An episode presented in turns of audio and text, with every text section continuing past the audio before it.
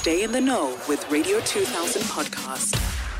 20 minutes past 11 o'clock. That is the time you, my friend, are listening to Radio 2000. And we're about to talk about energy drinks and children. And you know they love energy drinks, Labantwana. And you ask yourself, who, what is the flavor? Why, why do you like these things so much? Because you've got so many options. There's water, number one. There is juice, number two. And if push comes to shove, there's a fizzy drink that you can drink. But they want energy drinks, and I just don't get it. And that's why we're gonna un- we're going to be unpacking the health implications of energy drinks on children with dietitian Omy Naidoo. This is part of Doctor's Note. Omy, good morning. It's a very good morning to you and your listeners, and thanks for having me on the show. So, we saw the hype around Prime. We saw people queuing, going mad. And, uh, you know, one would think, ah, it's just a harmless drink, man. Let the kids have fun. And I want to start off our conversation by saying, what is the difference, or rather asking, what is the difference between hydration drink and an energy drink? Okay, so a hydration drink is usually something that has energy, so it's in the form of glucose Mm-hmm. or carbohydrates. It has electrolytes like sodium and potassium, Oh. and it's usually used to replenish somebody after a sporting activity. So they become dehydrated and they rehydrate. Yeah. The difference then is when you look at an energy drink, these may or may not have carbohydrates, but what they do have is stimulants. And those stimulants, the most or the worst one is caffeine at a very high content. Mm. And so that's where the two differences come in. Just at the outset, it's clear to mention that Prime has released an energy drink, or not an energy drink, but more a hydration drink Oh, meaning okay. that it's, it doesn't have caffeine. It's they do have a variant that's very high in caffeine, but that's not launched in South Africa as yet. However, the Prime that is released doesn't have carbohydrates. It's got something called artificial sweetness, oh. and in that there's some evidence with adults that's been shown that when they have a lot of sweetness, it affects the gut microbiome, meaning the, the gut in the bacteria, and that affects the way the body handles glucose. So, in, in essence, it causes a higher risk for diabetes in adults. What it does in kids, we don't know as yet. Oh my goodness. And, and what are the potential health risks that come with children consuming these energy drinks? We still don't know. Have we done studies? So there's there's quite an abundance when we're talking energy drinks of what are the negative effects. So when hmm. we saying energy drinks, remember we're not saying that's the prime that's available. It's probably the prime that's coming onto our shores in a month or two. Hmm. So when we're looking at the, the negative effects, definitely the high caffeine intake is linked to a higher blood pressure, sleep disturbances, headaches, tummy aches, hyperactivity, as well as, you know, aside from just the physical uh, sort of medical conditions that happen with, with a high energy intake or high energy drink intake, there's a study that came out of Finland and was published in March this year in the British Medical Journal of uh, Medicine. And what they found was that when adolescents had these energy drinks, they exhibited a higher risk of having more smoking, more cannabis use, more alcohol usage, problematic social media usage, poor food choices.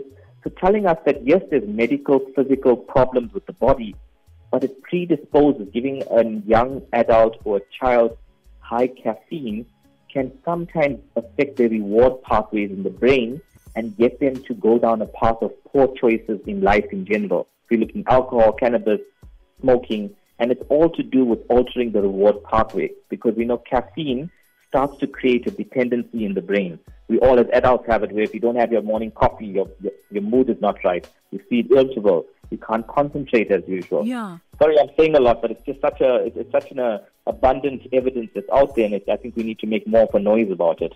My jaw is on the floor. Like my jaw, with you having said all of that, given us all that information, my jaw is on the floor. And I'm even scared to ask my next question Can they have these drinks in moderation? Or, in actual fact, we shouldn't even be uh, buying them for our children?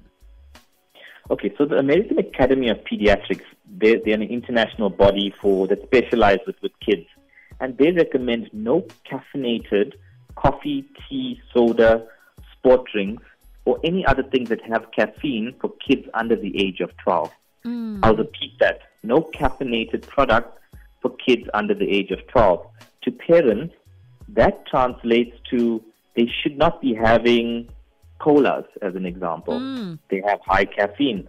They should not be having normal tea. They need to have rooibos tea because normal tea Oh, has, has caffeine. caffeine. Now, where this comes in is extremely important is that caffeine directly impacts bone health. Now, as a child, they need what's called calcium bone deposition. We're getting a bit in depth here, sorry. Yeah, yeah, yeah. But what that basically happens is that the calcium affects the, the caffeine affects the calcium bone absorption. So, in essence, having too much of caffeine affects the bone health in the long term. And we know in these years, that's the time the bones are meant to get stronger and harder and longer. But caffeine can interfere with that. So, this is where the statement comes from the American Academy of Pediatrics saying nothing for those below 12. And for those between 12 and 18, they can have about 100 milligrams of caffeine per day. So, that equates to about a cup of a regular coffee or it could be two sodas, or it could be a cup of two cups of normal tea. So in mm. essence, 12 to 18 is where you can have some caffeine, but below 12, we shouldn't be giving anybody caffeine. Yeah, let's talk addiction, right? Because there are uh, people that talk about, uh, you know, addiction to caffeine. Can this happen to our little ones as well? Can they be addicted? Yes, so it definitely creates a dependency. So meaning that you needed to maintain your energy level, you maintain, you needed to maintain your your concentration. But what's an even scarier topic is, you know, when we're looking at energy drinks, we're seeing that those kids that are overweight are, are more likely to have it. Mm. But also, those kids that are underweight, we actually see them use energy drinks that don't have sugar. So there are those that have sweeteners Yeah. and a whole lot of caffeine. Those that are underweight and that have eating disorders tend to use that a lot to try and prevent them from getting hungry through the day mm. and feeding into that addiction of the body image that they're trying to achieve. Yeah, let's talk alternatives. Uh, uh, what what can I give them uh, as opposed to giving them these energy drinks? So definitely, you know, things like fruit juice, Yeah, lots of milk containing products because we're saying milk is high in calcium. Calcium is good for the bone for the bones. Yes. And, and also, you must remember that when we are giving them energy drinks, usually if they have caffeine in it, caffeine is what we call a diuretic, meaning that it causes you to lose water. You're actually making them dehydrated. So the fundamental is making sure that the child gets to at least six to eight glasses of water to ensure that they have adequate hydration. Just to know that if you're not well hydrated, that can affect your concentration levels as well. Got So it. it's funny, you know, some of them have the energy drinks to improve their concentration, but in actual fact, the caffeine makes them so dehydrated that it affects their concentration negatively. Yeah. I, I want us to get into these labels that are, uh, you know, that are b- behind the bottle or on the bottle or the can, because it can get so complicated at times.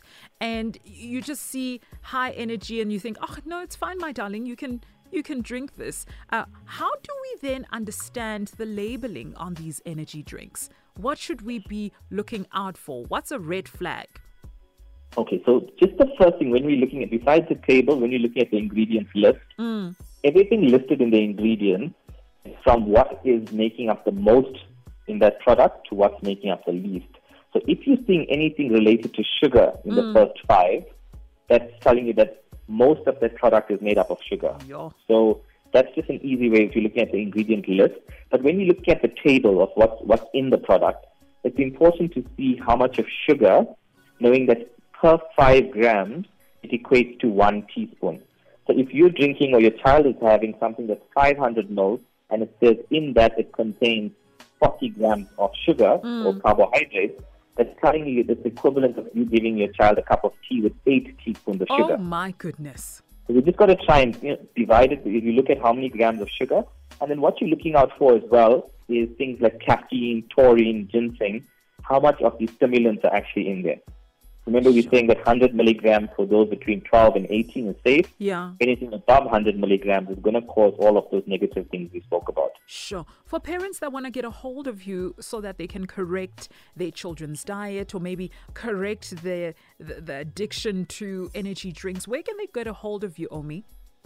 Sure. Our our rooms numbers are 033 1146. That's 033 1146. We do virtual consults, so it allows us to access patients in the comfort of their homes. Mm-hmm. And our website is www.dietitians-sa.co.za www.dietitians-sa.co.za. And on social media, do you perhaps have an Instagram page, a Facebook page, a Twitter page? Yes.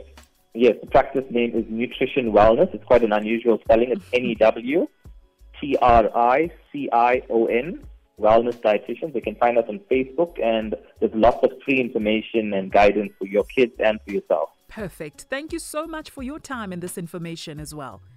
Thanks, Anne. Thank you. Radio 2000 podcast.